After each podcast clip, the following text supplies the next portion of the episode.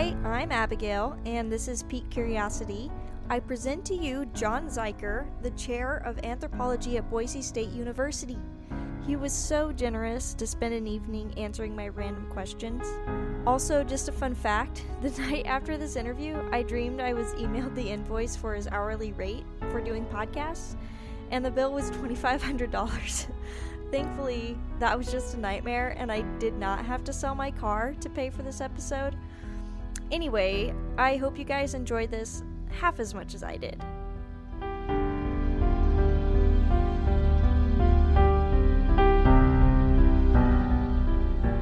John, would you mind giving me just a little intro to who you are, how long you've been teaching anthropology, and you know that kind of stuff? So I'm John Ziker. I'm uh, the chair of the anthropology department at Boise State, and I've been at Boise State now for 16 years. Came here in 2003. Prior to that, I had a postdoctoral fellowship at the Max Planck Institute for Social Anthropology in uh, Halle an der Saale, Germany. For, I was there for two years. Prior to that, I was at University of Alaska Fairbanks and um, the Woodrow Wilson Center in Washington D.C. And uh, I finished my PhD prior to that in uh, 1999 at uh, University of California, Santa Barbara. When I was at UC Santa Barbara, I spent about three years total over a five-year period um, doing my field work in uh, northern Siberia. Wow. Yeah, so I was in Russia a lot. Um, and that was in the 1990s. I've taken a few trips uh, over there, you know, since I've been in Boise, but the last one was in 2010, so it's been 10 years. Yeah. Is it as cold up there as we think it is? Uh, yeah, definitely. I mean, uh, one time I was um, on a on a snowmobile with a friend of mine who was taking me 60 kilometers over to the next village, and um, it was minus 55 Celsius, Oh my gosh. like minus 65 Fahrenheit. oh my on a snowmobile. Yeah, and I was on the back. I was on like I was on the sleigh, right? So I was Yeah. getting snow the whole time. Um, Wow. yeah and we left and it was it's in it was in the winter and um you know in the winter there it's dark most you know it's dark for two months straight actually this was a little bit later it already been getting light for a couple hours during the day when we left but still we did most of the traveling you know while it was dark yeah. and uh, i remember we got to the that village it was like four o'clock in the morning or something you know no one was you know, no one was there around knocked on the door of the mayor's house and they're out there in their pajamas they're like, Wow. oh yeah yeah we oh yeah we were expecting you you go down here you go to this place you know Yeah. That's we awesome. But uh, my friend had the week before we left, he had been on a hunting trip where he killed a wolf. And wolves are, I mean, traditionally in this area, you know, the native people do hunt wolves um, because they the wolves kill the, the reindeer. Mm. The reindeer are sort of the source of life for these people Sure. and and also reindeer uh, wolf pelts are you know a good source of income. So he killed a wolf and you know news had spread and you know, he was had a new nickname which was called volkodav which is like the wolf wolf killer i guess or wolf dove is like uh to press right? The wolf presser or something like that would be it. So anyway yeah the people in the next village had heard this and this, my friend had never been to that village. That was the other thing. We were traveling at night, the middle of winter on a snowmobile, you know, through, you know, 90 kilometers. We had the, we went along, we didn't go take, take a direct route because there were some waterways along there. So we had to kind of go around. We went up to a hunting spot that well, he knew the, the road there, but he didn't know the way, the last leg. He had never been to that village. And he was following old snowmobile trails he came across some fresh wolf tracks as we were going. And, you know, it's minus 50. I'm dressed like, you know, the Michelin man. I had, you know, expedition weight fleece. I had down fleece, tops and bottoms. I had a parka. I still have this parka that was made by by a couple of the, the women in the community that had 15 Arctic fox pelts on 15? the inside. 15 Arctic fox pelts, yeah, to get, to get a parka big enough for me. Wow. I'm, I'm six feet tall, so they, yeah, they had to create a new pattern basically for me. So it's got Arctic fox on the inside and it's got like a wool layer on the outside. And then I had another thing on top, like a poncho they called a hunt top. Uh, anyway, so I was all I had was like this little slit that I could look out of, and uh, oh yeah, and my fur hats and stuff and scarves. I was at this little slit that I could see out of, and I got this horrible frostbite across the bridge of my oh, nose, no. like peeling and bleeding for about two weeks afterwards. Wow. Yeah. Anyway, so yeah, Zhenya stopped. It was like you know feeling the wolf track to see you know, it, how fresh it was, how you know long ago this and this wolf, or there were a pair of wolves actually had just passed, and he wanted to go after. He had his rifle with him, and he wanted to go after them, pulling me along or leaving yeah. me there in the middle of the trail. And I'm like, Zhenya, no, that's let's just keep going to the village. I had to convince him to just keep going to the village. Anyway, so um, yeah, I'd spent about three years up there, got to know these people really well, and a lot of good friends there. But um, yeah, so that was my PhD, and then I did my undergrad at Arizona State, and uh, originally I'm from South Bend, Indiana. Mm. So that's kind of gotcha. bit about me. I may have forgotten, but did you say how long that you've been at Boise State? Yeah, this is my 16th year, I believe. Wow, nice. Yeah, you like teaching? Actually, it's my seven, my 17th year. Anyway. Uh, wow. Uh, um, yes, I do enjoy teaching, and um, we're always, you know, trying to improve our teaching. And so when I, you know, did my PhD, I my I pretty much had finished my PhD. I'd TA'd, I had worked with some professors as an assistant and in graduate in graduate school, but I'd never had a class of my own. So I kind of knew what to do. Before I left Santa Barbara, I they gave me a, um, a class to teach during the summer, a cultural anthropology class and so that was my first teaching experience and it was pretty good i kind of repeated what my you know main professor did for his cultural anthropology class. And then i had so I, one of my my first job actually before woodrow wilson i had a one semester job at a, at a place in pennsylvania called indiana university of pennsylvania.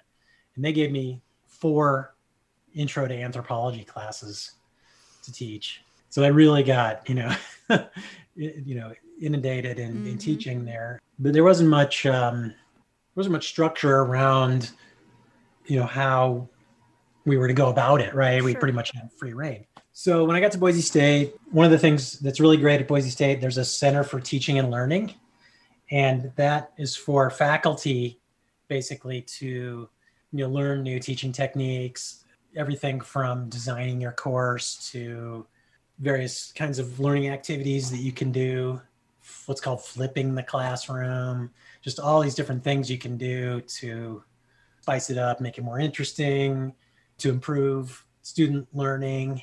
And so I've done a lot of that over my 17 years at Boise State. I've designed, um, gosh, I don't even know how many courses I've designed now. I've designed a lot of courses. Gone, I've gone through the Course Design Institute a couple times, and I've designed five or six online courses so there's an eCampus Center at Boise State, and they also have professional development opportunities um, for faculty to design online courses. So I've done a, um, a lot of that about the last five years, and that's come in really handy COVID, actually. Sure. So I feel like I'm a more effective teacher now. Mm-hmm. Definitely. Yeah. All right. Well, I guess we'll get started with what is anthropology. So anthropology is, you know, basically the study of humans in a general sense. So ology is sort of the science of, and anthro has to do with humans. So it's study of humans. One of our founding anthropologists, Alfred Alfred Kroeber, back in the 1930s, had said this, and it's become kind of a famous quote.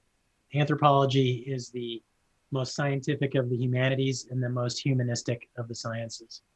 Mm-hmm. So we take a scientific approach to studying humans, but we also have to be humanistic because you know we're dealing with humans. So anthropology is usually divided up into four major subfields, at least currently. I mean, originally going back, you know, 150 years, it was, sort of all done together. But as the field has progressed, people have specialized in these different areas. And so, cultural anthropology, that's basically what I do. I study, you know, people living today and their life ways, how they make a living, um, how they interact with the environment, how their economy works, how their worldview fits into the other things, you know, economy and relationship mm-hmm. with the environment. And I've generally worked with indigenous people in, in Siberia, as I said. And then I've got a, another project um, actually in Mozambique, so kind of the other direction, that is in the periphery of the of Gorongosa National Park, which is a one of the big biodiversity conservation areas in in Africa. It's a park that has a pretty strong connection to Boise, actually. So if you go to the Boise Zoo, um, there's a whole new Gorongosa addition to the park, to the zoo, excuse me, and that is based on the actual Gorongosa Park in um, Mozambique. And Boise State has an agreement with with the park. So I well, I was kind of taking a break from Russia. I thought I'd, I'd, go to Mozambique and get a project started there. It's easier to get to Mozambique actually than northern Siberia. It takes a couple of weeks to get to northern Siberia, whereas Mozambique, you know, you can fly to Johannesburg and then you know take a, a regional flight up to uh, Beira, which is the the biggest town near Gorongosa National Park, and I can be like in the field in the Chiefs' front yard in about three days. That's awesome. Just kind of amazing. Mm-hmm. Uh, and that's, um, yeah, I mean, considering uh, people's mobility today, you know, we have that's, you know, one of the reasons why we're seeing epidemics like we we have right now. But anyway, um, so cultural anthropology is the first area. The second area is also really well known as archaeology. Mm-hmm. So archaeology is basically the, you know the study of past human cultures through the material remains and the environment that those material remains are in.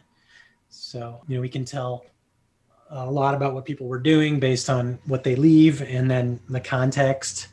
So you can kind of understand what the environment looked like mm-hmm. in past times through the context. And then the third area is called biological anthropology. And uh, biological anthropology looks at you know, humans' uh, evolution. So uh, basically going back you know millions of years so it's a really long time frame understanding the relationships between humans and other species looking at genetic factors looking at the relationship between behavior and genetic factors as well. So that's in biological yeah. anthropology. Primatology is also part of biological anthropology. And then the last area is uh, linguistic anthropology. Um, and linguistic anthropology is a little bit of a crossover with pure linguistics, but um, linguistic anthropology, actually, linguistics kind of had its start in anthropology and then it sort of became a separate field, but there still are a lot of linguistic anthropologists. So that's kind of an overview of anthropology. Interesting. Yeah. So I think I was confused. I had it in my head that anthropology was more of specifically in the really ancient humans and cultures, and oh, not okay. necessarily so much in today's world. So that's really interesting. Yeah, it is. So one of the things in looking at today, looking at peoples today, you know, you it, it kind of ties into the evolution of humans because if you look at all the different cultures, and there are you know hundreds and hundreds of different cultures and societies around the world, and you know a lot of anthropologists have studied these, and there actually is a database that has hundreds of cultures, information on hundreds of cultures in it, and you can do cross-cultural studies based on this database but you can see that there are certain things that are really different right? Mm-hmm. some things people do in some places you know really would not be very acceptable in our society whereas there's a lot of things that we do in our society that people in those places would you know roll their eyes and they'd say gosh these people are crazy. Yeah. You know and so uh, you know that's one thing about anthropology is getting that kind of that perspective that cross-cultural perspective that no one culture you know is like number one. you know, we have this thing, you know, in in our society, and all societies actually have this, that like we're number one kind of thing. That's it's called ethnocentrism, and uh, it's a ethnocentrism ties into kind of in-group, out-group identification and warfare and things like that. But yeah, you can see that a lot. There are a lot of different solutions to similar problems in different in a wide range of societies. Okay, so there's a lot of diversity, but on the other hand, there are certain things that are found in every society. So, like an example is kinship, and that's an area that I special, specialize in. So, kinship is the system by which we refer to and address our relatives. So, it's a linguistic system. So, like, hmm. you know, you refer to your grandpa- grandfather as grandpa or you know whatever mm-hmm. uh, term, or you refer to your cousins as cousin. And different societies do it different ways. Actually, the system, the type of kinship that that we have in the U.S. is, and in West, and generally in Western societies, is actually called the Eskimo kinship system, which is not a politically correct term, but that's what it's been called in anthropology for you know 100 years. So um, we continue to call it that but there are other systems. So, um, for example, in the eastern uh, in the eastern U.S., there's a group of tribes called the Iroquois, uh, the Iroquois Confederacy. They have what's known as the Iroquois kinship system, and the uh, distinguishing characteristic of that system is that the offspring of same-sex aunts and uncles. So, let's say your father's brother, your father's brother's children are called brother and sister not cousin. Interesting. Yeah, and the same thing with on the mother's side, the mother's sister's children are called brother and sister. But the mother's brother's children, they're called by special terms. And also the father father's sister's children are called by special terms. Hmm. Yeah. Interesting. So it has to do with uh, lineages and who can marry whom and so basically the the people who you call brother and sister are not you're not allowed to marry those people even That's though they're fair. not even though they're not your direct brother and sister. so you could have like a yeah. fifth cousin, we someone we would call a fifth cousin or a tenth cousin, but they would be classified as a brother and sister. They are oh, not allowed. You're not allowed to marry them. Interesting. Uh, I guess they tried to use cousin for a while, and that was just too gray. So they said, no, no, we're still having troubles with intermarriage here. we'll just go with brother and sister. oh, that's awesome. Yeah. So um, yeah, there are there only actually are only eight different systems for all the different societies around the world. There are only eight kinship systems, and it's based on um, the different cousin terms. So there's a, a kinship system called the Sudanese kinship system. There actually are eight different cousin terms.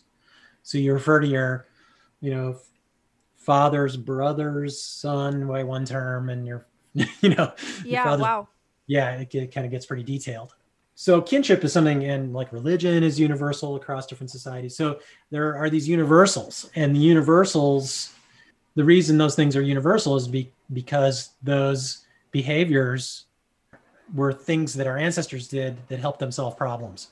And so those things became what we call species typical. They're you know typical for all humans even though there's kind of slight variations. So that's so there's all this cultural diversity, but there also are human universals that tie into human evolution and the problems that our ancestors faced. And so it does there is a connection there. What is the point of of studying anthropology? That's a great question. So the point of studying anthropology is, you know, like a lot of other social sciences in, in that it helps us understand the human condition. And by understanding the human condition, we can help or help to develop solutions to problems that we face as a, as a species. So that's one, that, I'd say one of the main points of studying anthropology. So we prepare our students with a lot of different skills. So designing research projects, critical thinking, teamwork, kind of general skills that can be applied to a lot of different career paths, I would mm-hmm. say. And our students really have taken that and they run with it. I mean, we've got you know people who work in the pharmaceutical industry we've got people who work in in law community development international development and there are some students who go on and work in anthropology professionally so um, and that is more common with archaeology so students with an archaeology focus can tend to go to work for like bureau of land management or national forest service there are laws that protect our cultural heritage the cultural heritage, so archaeological sites in federally owned or federally managed lands. And so all those agencies have archaeologists that work for them to help manage all the cultural resources. So a lot of our students go to work the feds or a state or consulting companies that do contracting for the feds or the state or for tribes as well. And then like biological anthropologists, they can go into forensics which is very pretty popular, you know, with shows like Bones and and NCIS. There's a lot of interest in that, and those students can go to work in, let's say, you know, for sheriff's um, offices or coroner's offices, or hmm. the, the military also has forensics. So there's a lot of different applications. Basically, anything you have with humans is something that an anthropologist can contribute to. There's a new area that we've been developing at Boise State. It's called um, user experience research.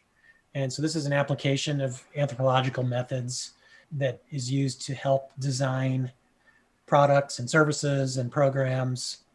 So it's basically any business, any for profit, nonprofit, government has been hiring anthropologists to help them figure out what is the best way to build this thing, whatever it is, build this widget or construct this website or design this program to help serve this population.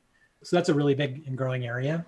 Another thing our students are trained in is sort of analyzing information. So critical thinking, but also just like really analyzing it. So both from a quantitative and a qualitative perspective. And so we have a new area um, a new emphasis in data science. And so we're training our students to not only do the analyses and kind of ask questions, learn how to ask questions, learn how to gather the data, learn how to analyze it, but also to use tools that are becoming available through machine learning and AI to help gather data to analyze questions. Interesting. What do you think about the whole idea of smartphones and stuff. What is that doing to our culture?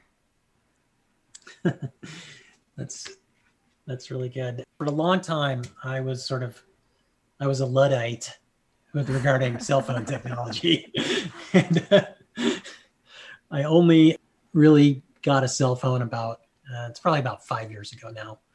And then when I got it was an iPhone six, so whenever that, and it was mm-hmm. they were probably already on iPhone seven when I got the iPhone six. but um, I immediately like gave it to my wife, and so I didn't even really have it. yeah. Wow. Yeah. So I got away for a, a, couple more years without a cell phone, and then and I didn't ever even have like a flip phone either. So yeah. I, wow. I was just like, I have email, I have an office phone, I have a house phone, but don't want another phone. was sure. my was my view. But then when I started going to Mozambique, I so that was in 2018 was the first trip. So yeah, like in the spring of 2018, I ended up getting a cell phone so that um, no, actually no, it was it was the spring of 2019, my second trip. I didn't take a cell phone on my first trip. Oh, and that's and I was so uh, yeah, that was pretty funny. So I did not have a cell phone. I had an i we had an iPod. I thought, well, you know, I had done this before, like traveling around. You know, when I go to hotels, go to conferences and stay in a hotel, and they have Wi-Fi, I can use my iPod, and then I can text my wife. Right. So yep. I thought, well, I'll just take the iPod and I'll download WhatsApp, and we'll just communicate. But there was like no cell phone service at all, and no Wi-Fi where we went. so I had a grad student, Victoria, came came with us. So I, I went with a colleague in the department, and then we we took a grad student. So my my colleague had an old iPhone also. So she had an iPhone, I had an iPod, which was almost completely useless. And then Victoria had like a Samsung Galaxy 9 or something, you know, like a new Samsung. Yeah. And and she was just like calling up and talking to her boyfriend Yeah. every day, like in the middle of the bush. Yeah. I thought, oh gosh, you know, I'm gonna have to actually get a cell phone now. So yeah, before my second trip, I uh, I did get a it's a Moto, you know, it's an Android phone, relatively inexpensive, but um, yeah, so that so I do have one. Now, what has it done to our culture? well, you know, it's a uh, more opportunities for distractions mhm. is thing, but you know, in some ways, cell phones can be, and you know, that that kind of technology, technology in general, can really be helpful in a lot of different kinds of projects. So there's a a lot of um, indigenous peoples around the U.S. and around the world are um, losing their native languages due to globalization and um, just interaction with the market. And you tend to see this in Siberia. It's, I mean, in other areas too, where like, um, you know, you've got these people, they're living out, you know, pretty distant from an urban center. But when the kids go to school and then maybe they'll go to the, a, bigger town to um, go to like upper high school or, you know, some of them even will like go to St. Petersburg and do like really four years of college or something you know, and so they're really, you know, they're kind of eyeing the competitive labor market and, you know, they want to participate in the larger society and, and also they've been exposed to, you know, a lot of media from the central government. So Russian TV or whatever in the US, you know, it's, there's so many channels, right. That, and you know, there are very few that are in like the native language. Now you do in Canada, you see this in Canada, Inuit have their own TV stations, and I went to Northwest Territories about 10 years ago now, and um, there they have a lot of multilingual media. So there's they're doing a lot there to try and help maintain the language. But in a lot of communities that are smaller or really close to an urban center, there's also you know history of taking kids away from their families and putting them in boarding schools and forcing them to learn the language of the greater society which happened in the US, it happened in Canada, it happened in Russia, it happened in Australia. You know, so there's like long lasting generational effects Mm-hmm. of these very traumatic experiences. And one of those is, you know, sort of the loss of the native language. So technology, including cell phones, can be helpful in, in terms of um, helping to rejuvenate um, some of these languages. And so there are like talking dictionaries that people can use on a cell phone. They would be, you know, really beneficial if, like, let's say you didn't know your native language as a first language anymore, and you were trying to learn your native language. Um, so language preservation is one thing, an area that, you know, where technology like cell phones can be really helpful. I'd say we're definitely, you know, we have a lot of different ways of uh, being connected now, and you know, that's that's something that's new. I mean, you know, in the past, it took a lot longer for information to travel across, you know, a population. And you know, I just I think of Siberia again. You know, they'd pass a, in the 1800s or whenever. You know, they'd pass a law in, in Moscow. You know, in 1825, and you know, by 1832, you know, they were hearing about it in Siberia Yeah, yeah. right? So, I mean, even with the communist revolution in 1917, Soviet power didn't even didn't get established in the region where I worked until 1931. Wow. Yeah, so I mean, it takes a long time.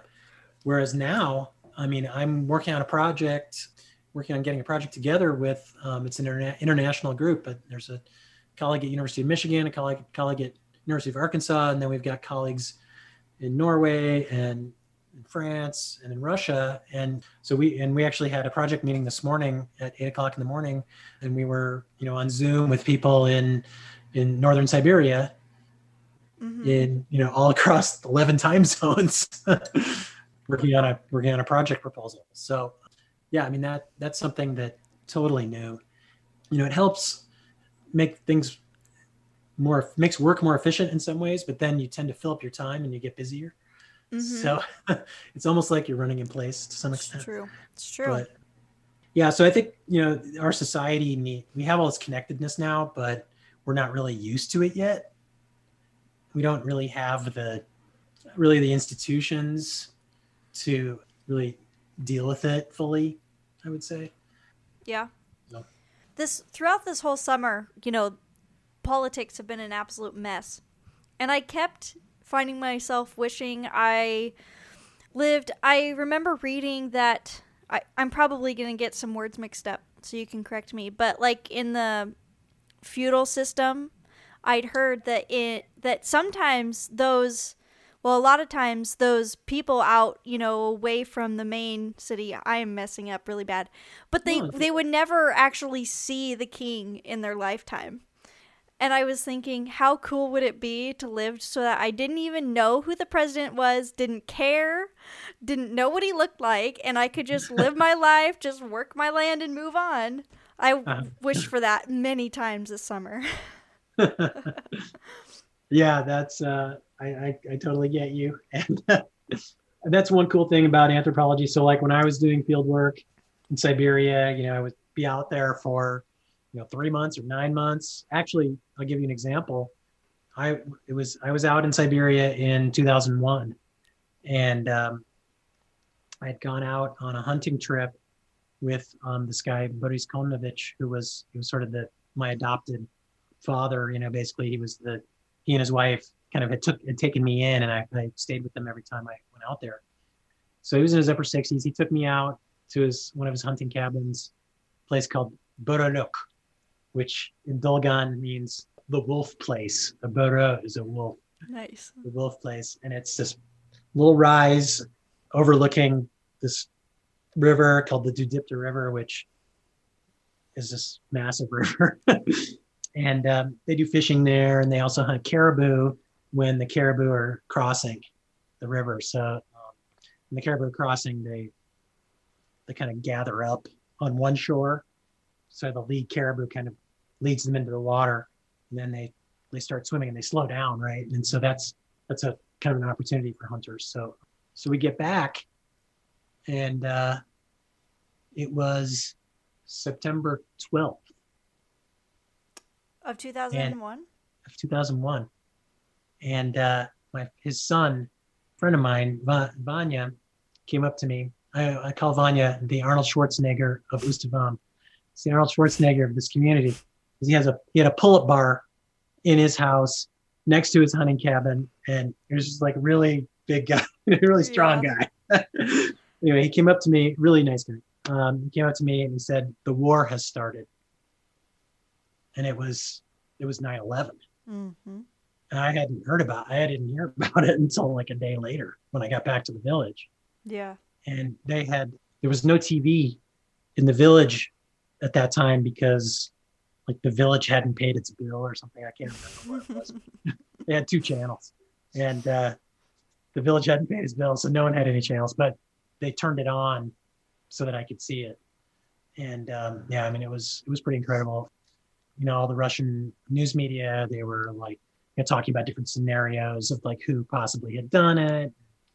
So, and then when I was walking around the village, people were like, they were actually really, you know, giving me their condolences and just saying really nice things, which was, it helped me make it through that, through that time. But Mhm. um, yeah, so yeah, you know, with, as an anthropologist, you can kind of get out far enough where you can be isolated from the news. So that's sort of my point, but uh, that has its pluses and minuses, right? When there are like major world events happening.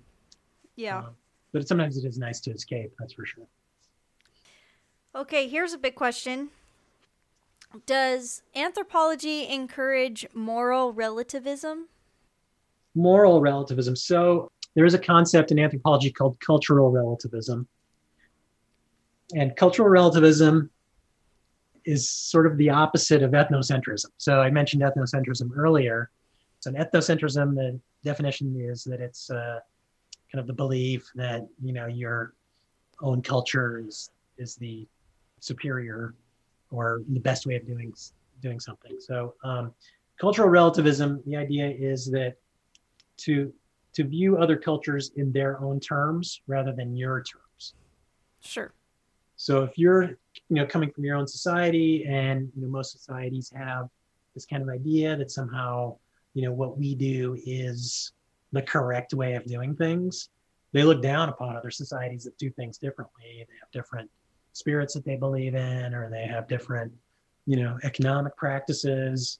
and and the natural tendency is like to go in and let's oh we got to change them we got to make them better Mm-hmm. because we're better Mm-hmm.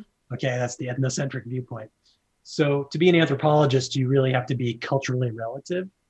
You have to view other societies in their terms to understand what makes them tick and what is important for them. And you can't do that without communicating with them and really living with them and kind of going through what they do in their lives. So that's a method we call participant observation where we we it, it's not just like going and doing an interview. So i mean i would go and uh, like i said i would go out and hunting um, and fishing with these people and i'd go out with them for you know their cabin is like 100 kilometers from the village you're not going to be like going back and forth Yeah. and we're talking a couple hour helicopter ride to the nearest city Mhm. um, in the middle of the tundra. So you're out there for a while, and then you leave and go further out there, and you're like hanging around with like these brothers for three weeks at their hunting hunting cabin. You can talk a lot about a lot of stuff, yeah. and you can really get to.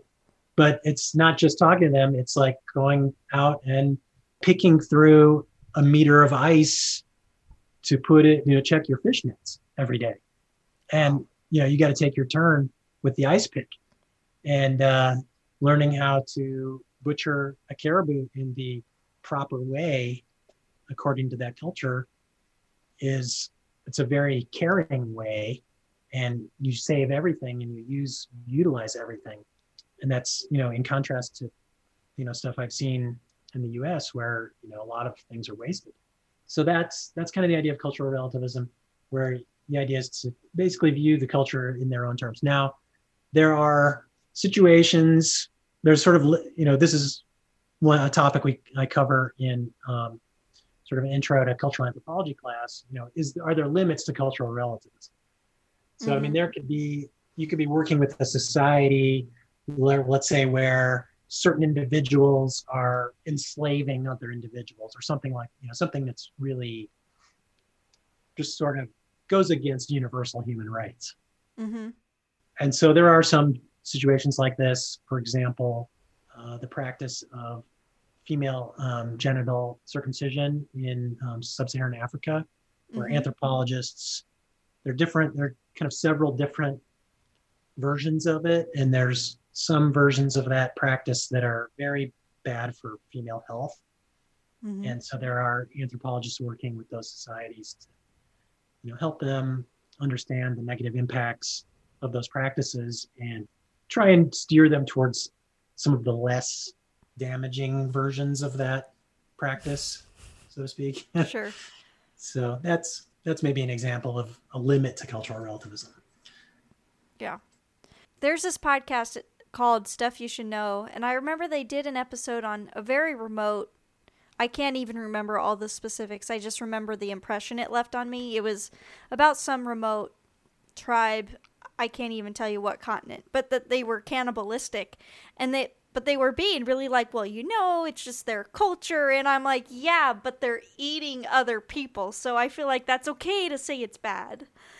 Yeah, interesting about cannibalism. So cannibalism is, I mean, people like to talk about cannibalism a lot, and um, uh, because it's really, I mean, that's, that's that's really nasty, right? You know, I mean, it's really, it's kind of like zombies and you know witches and things. You know that it's really evil, you know, to eat other people.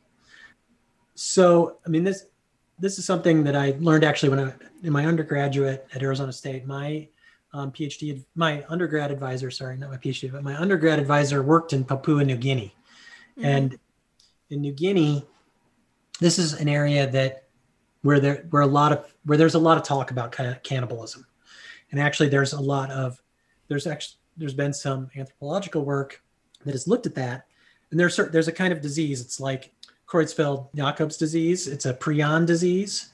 So prions are a kind of protein that if you consume them, they will cause like irreparable brain damage and Mhm. will cause you to basically your brain to deteriorate.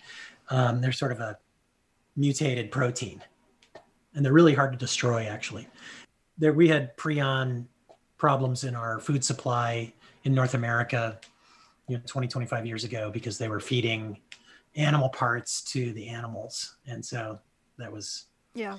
causing those prions to propagate. So um, there are there are, are populations in new guinea that have prion diseases. And um, it was uh, proposed that that it got that the, the prion diseases were spread by cannibalism because I mean it, it seems kind of like a low hanging fruit uh, argument, right? Mhm. so um, my advisor um, actually argued against that because, and he having lived with people in New Guinea who were they were actually had an incredibly high homicide rate where he worked, and it was due to witch witch killings and cannibal and killings of cannibals. So Oh. people were accused of being cannibals, and then they were killed, and they had an yeah and and so he studied this for his dissertation back in the early 1960s and uh, so he um, discovered that that it wasn't that people were eating other people because if you looked at who got the disease it was women and children who got the disease Hmm. if and whereas who eats most of the protein The men.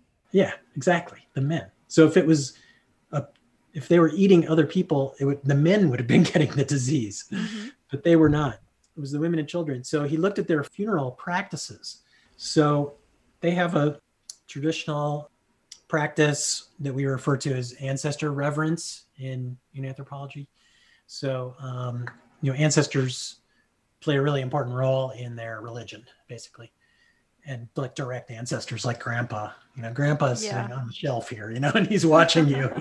Uh, but they actually grandpa is literally on the shelf because what they did was they would bury someone they buried them vertically and then a few weeks later the women would exhume the skull of so it had you know the flesh had been eaten off by this is tropical forest right? And so um, you know the flesh had been had been defleshed at that point. But maybe not fully. And so they, um, the women were getting rotten, you know, human remains on them. And Yeah. they don't have, you know, this was the 1960s.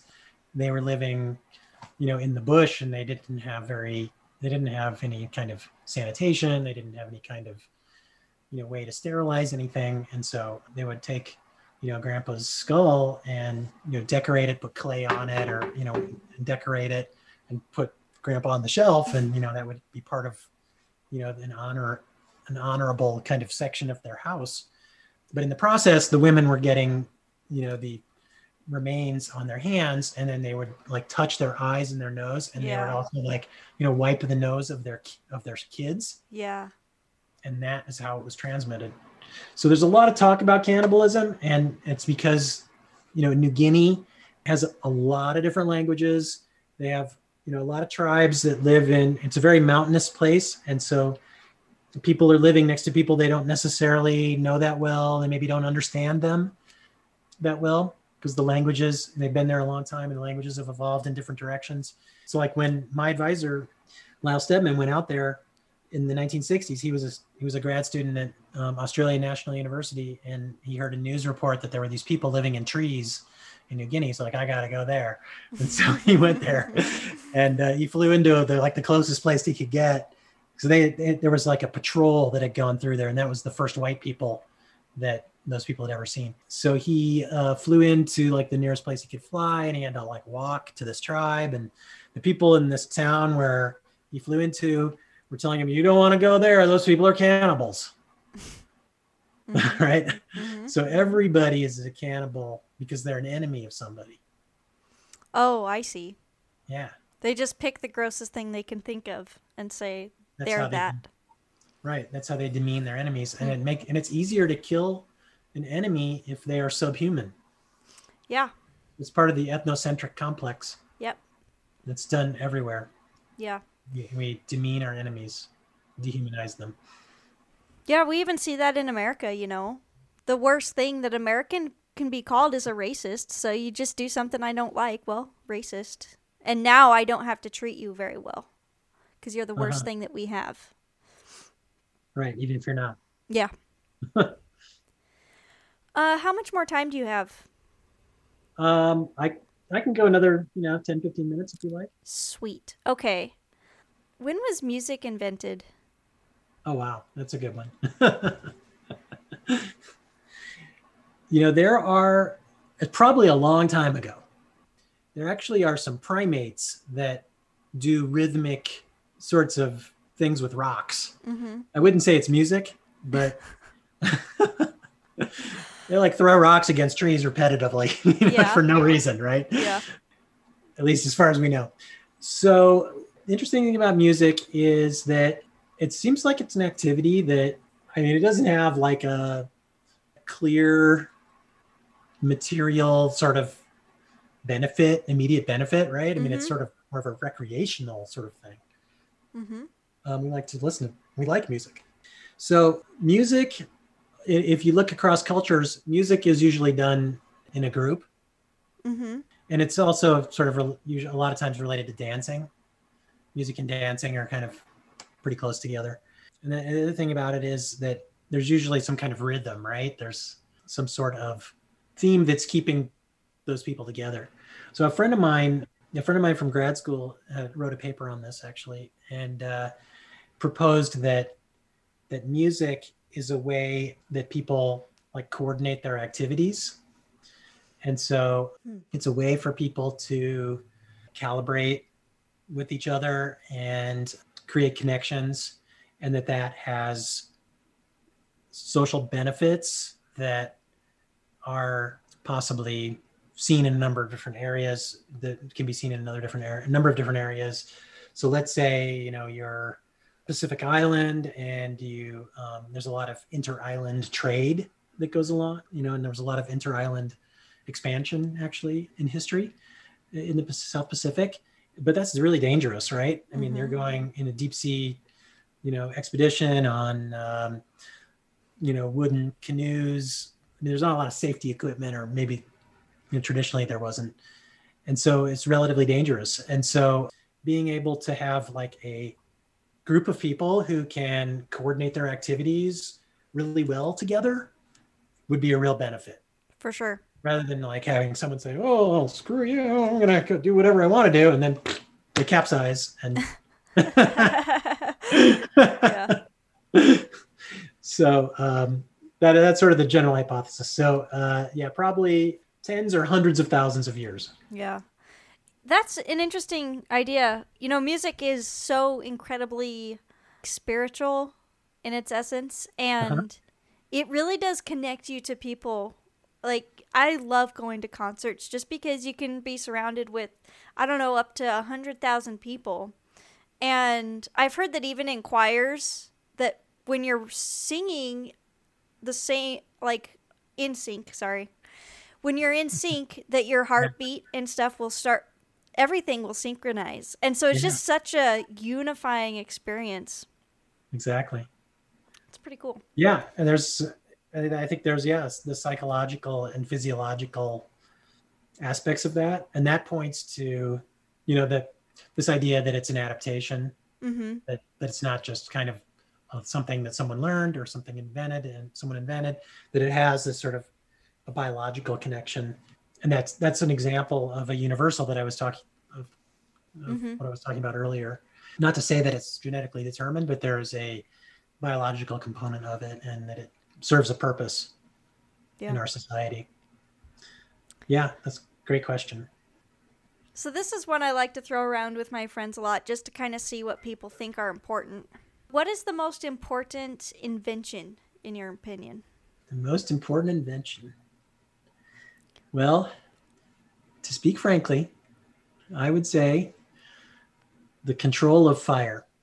Oh, That is an invention or you know the technology around being able to control fire was an invention that you know set our ancestors on a path that we've been on for half a million years. Yeah, it seriously changes food and It more. changes exactly. It changes food, being able to cook food. If we were not able to cook food, let's say if we ate a diet like gorillas, we'd be we'd have to eat something like 18 hours a day Yeah. straight in order to get the calories that we Our need. in jaws order- would be massive. yeah, exactly. Well, there were there were some you know ain't, there were some um, you know cousins of ours back you know Yeah. four million years ago the robust australopithecines they had you know huge jaw muscles and they had these sagittal crests on their you know they had huge jaw muscles and muscle attachments around their heads Wow, yeah. they probably did not cook so when So- would you say fire, the control of fire started?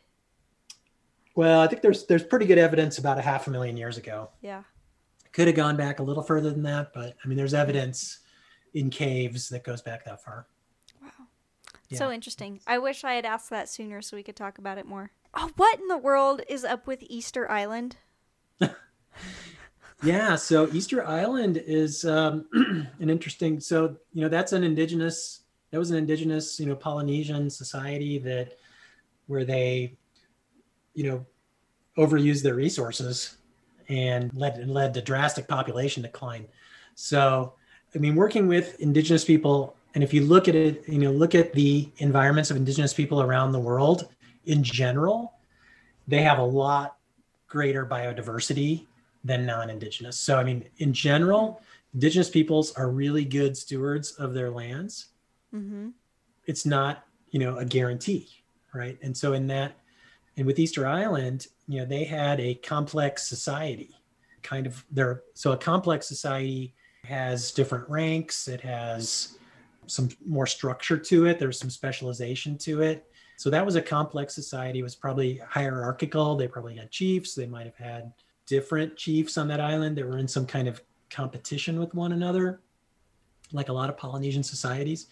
They were really successful for a while, but you know they spent a lot of effort in um, signaling. So you know all of those the statues. I don't remember the actual name of them, but you know these huge megalith monolithic statues that they would quarried them and then they were you know weighed tons and they had to bring them to the coast. And there's a lot of effort and this is probably related to you know their religion and you know kind of honoring their ancestors and things like that. But there's a lot of effort spent on that. And meanwhile you know their food supply they kept using more and more to produce. And you know they had overpop probably overpopulated and then they overused their resource base and then they i guess they either left or they didn't uh, i mean there still are some indigenous easter islanders but they you know most of them are the population declined really really significantly so i mean that's something that i mean that's a the lesson for everybody and that's one of the things that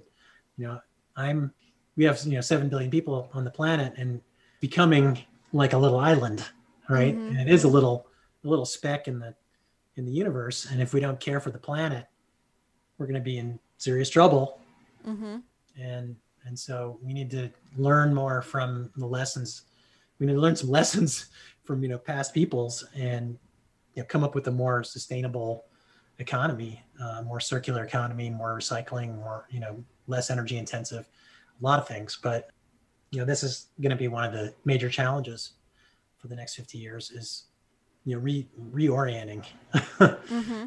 because even during covid i just saw something on the news the, the co2 concentration in the atmosphere went up even though Did it? Really? yeah even though we're, we were on lockdown and all that yeah. So the the juggernaut of you know the industrial economy is just got a lot of what we call path dependency you know. So we're on a path we're dependent on it and it's really hard to move it from that path but we hope i would hope that it doesn't take a catastrophe a real really bad catastrophe to to you know nudge us off that path that Yeah. we have enough intelligence that we can you know make some smart decisions and and reorient Yeah. I expected it to make a pretty big difference, especially back in March. I thought, huh, nobody's driving. I wonder if we're going to see something. But apparently we didn't. Yeah it so there was you know a temporary drop but the you know for the year it didn't significantly Gotcha. which is kind of a bummer. But I mean, I think one thing that you know we were, you know, all the closures and everything, you know, people did, you know, made it, you know, it, I mean, I think it, it opened a lot of eyes on maybe what some things that could be done, you know, some ways of shifting behavior that, you know, if, if done over a long term, that could have a net net effect. But I mean, there are I mean, there's just a lot of stuff about the amount of products that we consume and the, the way energy is produced. And it's just, you know, there's a lot that needs to, needs to change. Yeah. And there are good stories. There are good stories. I'm working with a group that they've got a, a project in Kenya where they, um, it's actually a Boise based B Corp. They're a benefits corporation. What they do is they work with subsistence farmers in Kenya. And um, so these these people, um, they're kind of like the people in Mozambique. You know, they cook on an open fire, and that takes a lot of wood, Mm-hmm. and it releases a lot of carbon dioxide, and so and it creates a lot of smoke, right? And they're breathing that in. So there's health issues related to this too. So this this company is called Eco2Librium. They make a ceramic. It's a really you know simple technology. They make it locally in Kenya, and they subsidize it with carbon credits from Europe. So it's actually cheaper for people to purchase in Kenya, and it reduces the fuel consumption by fifty percent. Wow. Significant. And it's yeah, so it's good for reducing CO two, and it helps to preserve the last bits of um, of a tropical rainforest. Are there any last things you'd like to mention before I go to my final four questions? Uh, no, no, Okay. go ahead. Okay. I ask these from everybody, so you Okay. can give it as much time as you feel they warrant. So, do you prefer The Office or Parks and Rec? uh, that's good. Well, I, you know, I I've only seen a couple of Parks and Recs, but I think I prefer The Office. Gotcha. Okay. That's what most people say. How familiar are you with the Bible? Um, I'm yeah, somewhat familiar. Somewhat. Okay. Yeah. so um, in genesis chapter 1 through 11 this these are all the stories like through creation to the tower of babel to the flood Yeah. uh, do you sup- do you think that that's legend or history Well, you know, I think in I mean there's there's probably aspects of both actually. With Adam and Eve, that's a creation story that you know is a metaphor for you know, and actually the, the whole creation story in the Bible is a metaphor for a lot of time.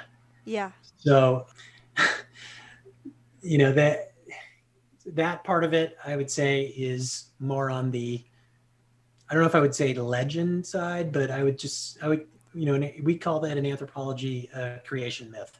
Mm. And every society has a creation myth, and they vary a lot. Um, some of them you know might sound really ridiculous to you know a uh, you know white you know American kind of middle American, but uh, Mhm. you know so for example in the one in siberia the people i worked with in siberia the creation story is this where the first the earth is all water and and then the loon ancestor appeared and the loon ancestor dives to the bottom of the water and brings up the muck brings up muck from the bottom of the water and puts it on or brings up a rock too brings up a rock and the muck puts the muck on the rock and the muck become and the rock become land Mhm. and everything that is ever lives the seed of it is in that muck so we all come from you know the muck from the bottom of the ocean. And if you you know so again that's a metaphor. Yeah. And it's actually if you look at you know the evolution of life that is probably a pretty good metaphor a pretty good you know synopsis of what happened over you know billions of years. Yeah. Early well maybe not the loon part but so um with the muck part. And then you know but as far as like the biblical flood for example there you know there are archaeological remains at the bottom of the black sea and so at some point it's possible that you know with sea level rise due to global warming that was due to human activity you know back you know because humans have been burning stuff as i said Mhm. for a while you know and you know we've been burning stuff for you know half a million years and um, that has accumulated in the environment and with the end of the ice age we know that sea level you know went up about at least a couple of meters in some spots if you look at like gibraltar and the bosphorus i mean these are areas that used to have rivers but Mhm. now it's you know the, the mediterranean and the black sea it seems pretty likely that with sea level rise at some point that the Black Sea was flooded. And that's right near the Middle East where, you know, biblical, where all Mm-hmm. that stuff happened. And so that part of it might be more historical. hmm Sea level, sea level rise is pretty amazing. I mean, there used to be, so the area that's to the east of the British Isles, so the area kind of between the British Isles and Scandinavia, Denmark, that was all land 10,000 years ago. there were hunter gatherers, there are archaeological sites at the bottom. I mean, it's not that deep there. hmm It's like 50 meters deep. So actually, we've had a lot of sea level. So there's sea level rise, and there's also when glaciers melt, then you get isostatic rebound. So the land rises once the glaciers are off. But so there's a lot of kind of moving parts. But so there was, and I, I participated in a paper where we looked at an archaeological site on southwestern Sweden. And this was a site that hunter gatherers from Europe used to go to back when the North Sea was still land. And um, so there were carib. This was a time, you know, it was still before the end of the Ice Age, and it was a time when there were still caribou in Europe, and it was a lot different environment. Um, so hunter gatherers used to go up, and there was a river. It was a very uh, fast running river that went between kind of the area uh, to the east of basically between Denmark and Sweden, right? I mean, so that right now that's the Baltic, but that used to be a river, and so people, you know, used to travel up to that point and on on foot. But then they at some point they made it across, and they started establishing um, sites on Sweden. This was still in, when there were still glaciers in um, Scandinavia, but eventually, as the glaciers retreated, you know, they they populated all of Scandinavia. So we looked at this site. It was 10, 12,000 years old and kind of looked at it at, you know, in comparison to kind of what people are doing today who live further north. So, yeah, I think there's, um, you know, definitely a mix of two, of the Mhm. two. Yeah. It's really interesting. I hear this thrown around, but I don't know if it's true. You'd be the most, the person with the most authority to answer. But people say that there's a flood myth in most Yeah. cultures. Is that true? You know, I, uh, when you say most cultures, that's, it, it depends how you count them, right? And so that it gets kind of tricky. There, there's something called Galton's problem, and that's there are a lot of cultures in certain areas like New Guinea, but I see Couple what you mean. you know, Yeah. a couple hundred cultures, right? And so, so there might be certain areas that are overrepresented. Do you count, you know, Europe as one, you know, Euro American as one culture or 40 cultures? It's, Sure. yeah. So I have also heard that there are other societies that have a flood myth. So that, I mean, that, that's something that has been talked about a lot. I think it's possible given there were some times when there were pretty massive changes due to the end of the ice age. So even in North America, when, you know, like even like in this area, you know, this area, the Treasure Valley used to be a lake Mhm. right? Lake Idaho. And at some point, that ice dam on what became the Snake River broke. There was, a, you know, when, when the glaciers melted, there was an ice dam. And when it broke, it released all that water. And now we have all these canyons along the Snake and Columbia due to that. We have the boulders down by the Snake River, you know, at Celebration Park near Melba Mhm. um, as a result of all that water. And so I, yeah, I think that the end of the ice age, you know, the people that were living then, they saw a lot of really catastrophic, you know, changes that we just probably couldn't even imagine. Yeah. So, about climate change. hmm So, the Earth has been through some pretty catastrophic things and has appeared to re- to recover. In your opinion, is there is there reason to believe that that the recover part won't happen again? It'll just be another catastrophe without the recovery. Well, you know, life has a way, right? But is that life going to contain humans or not? Or, you know, this is the big question, right? So the dinosaurs were wiped out, and mostly, right? We've got you know a few dinosaurs here and there, right? You know, birds Yeah. kind of related to dinosaurs. we've got some reptiles, but you know, it's not the age of the dinosaurs anymore. Mm-hmm.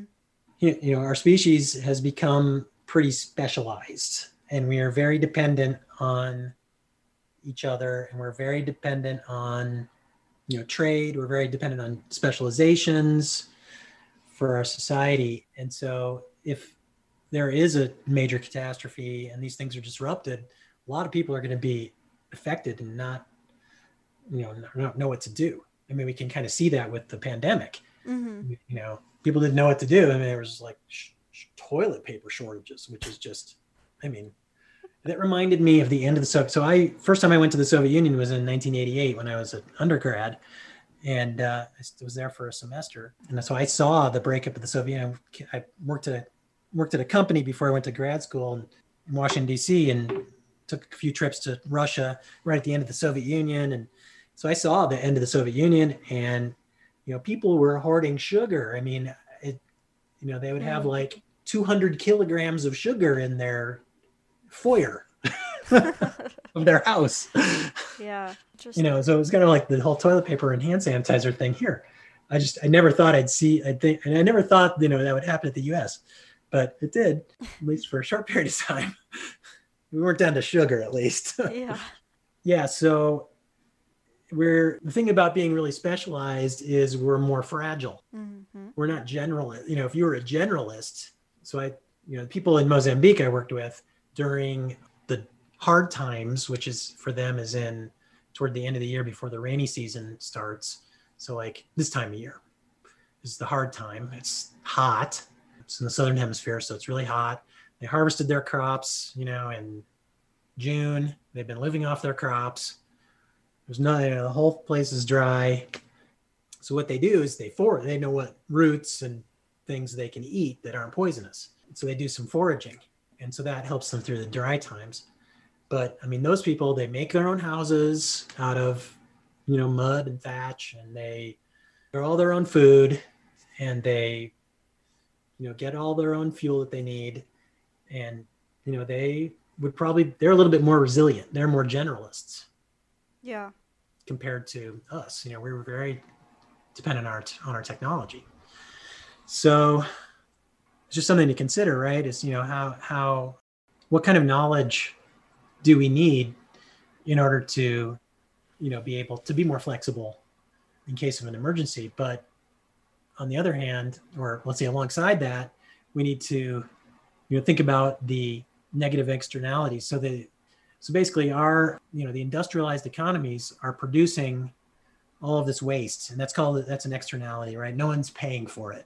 We Mhm. produce all this carbon we produce all this plastic we make all these changes to the landscape and that is affecting biodiversity it's affecting the planet's ability to absorb the carbon. You know who you know the plastic you know, it's going to be around for thousands of years. It's becoming integrated into marine life we don't know the health effects of that. So there are all these things that we're doing that you know we're not really paying attention to it right? We're just kind of doing it because it's the cheapest thing to do. Yeah. right? And so and that's uh maybe one of our most primitive instincts. I mean we're we're kind of running our society on our most primitive kind of cost benefit decision making in an immediate time frame and not thinking into the future at all. And uh so we that we need to real you know we need to recognize that and look at how different more traditional societies you know can live in a way that is more uh, harmonious with their environment. You know and not necessarily give up every you know i'm not saying give up all the conveniences. There are lots of examples of things you can do that are more you know less have less of an impact on the environment so that's we really need to start doing that but also you know at the same time recognize that you know the more we depend on technology the more fragile our society becomes to disasters Yeah. Yeah. I think about this a lot when it comes to what you're saying. You've worded it a lot better, but I think like, you know, it it helps our society run a lot better that my husband drives a forklift at work and he helps shift food out and he works in a freezer and that is Yeah. just awesome and we need that. But I mean, if something goes to hell, the guy who's able to who has like a blacksmithing shop, he's going to be the king now, you know? Suddenly a forklift is not like the the most practical skill in the world. Yeah. Um I guess we'll move on. Okay. Do you think that there are aliens? well, you know, there may be at some time, but you know, space is so big. Yeah. It seems it seems like it's it's pretty pretty likely that there's life elsewhere. You know, whether there's intelligent life or not, and it, at the same time that we exist.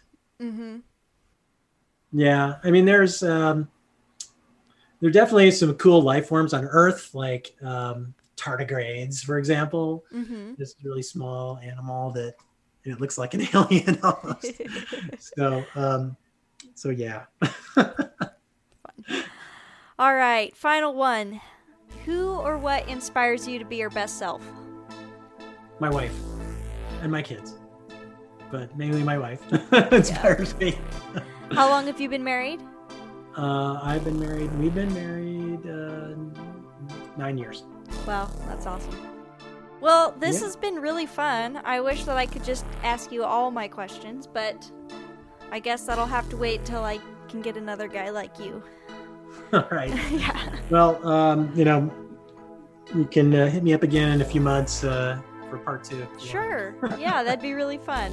Well, thank you for giving me your evening and enjoy what's left of it.